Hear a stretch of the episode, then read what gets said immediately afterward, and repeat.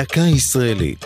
השבוע רעידות אדמה, והפעם הבקע הסורי אפריקני.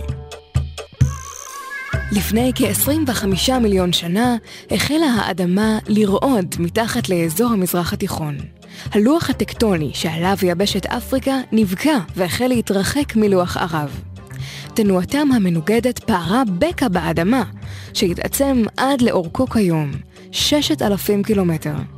הבקע, המכונה השבר הסורי אפריקני, עשוי שלושה חלקים. בקע ים המלח מדרום טורקיה ועד לים סוף, בקע ים סוף לאורכו של ים סוף עצמו, ובקע מזרח אפריקה, מאתיופיה ועד זימבבואה.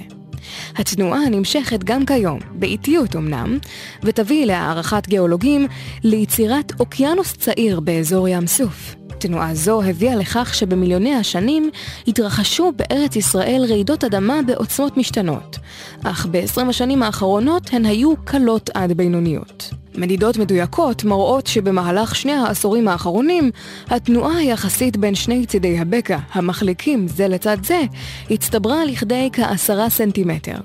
הסתה מצטברת של שני מטר, תוצאה של שתי רעידות היסטוריות, אפשר לראות בחומה הדרומית של מיצד עתרת, ליד גשר בנות יעקב, בין הגליל לגולן, גשר שבנו הצלבנים.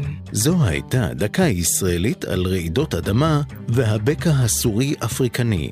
כתבה והגישה עדן לוי, ייעוץ הפרופסור עמוץ עגנון, עורך ליאור פרידמן.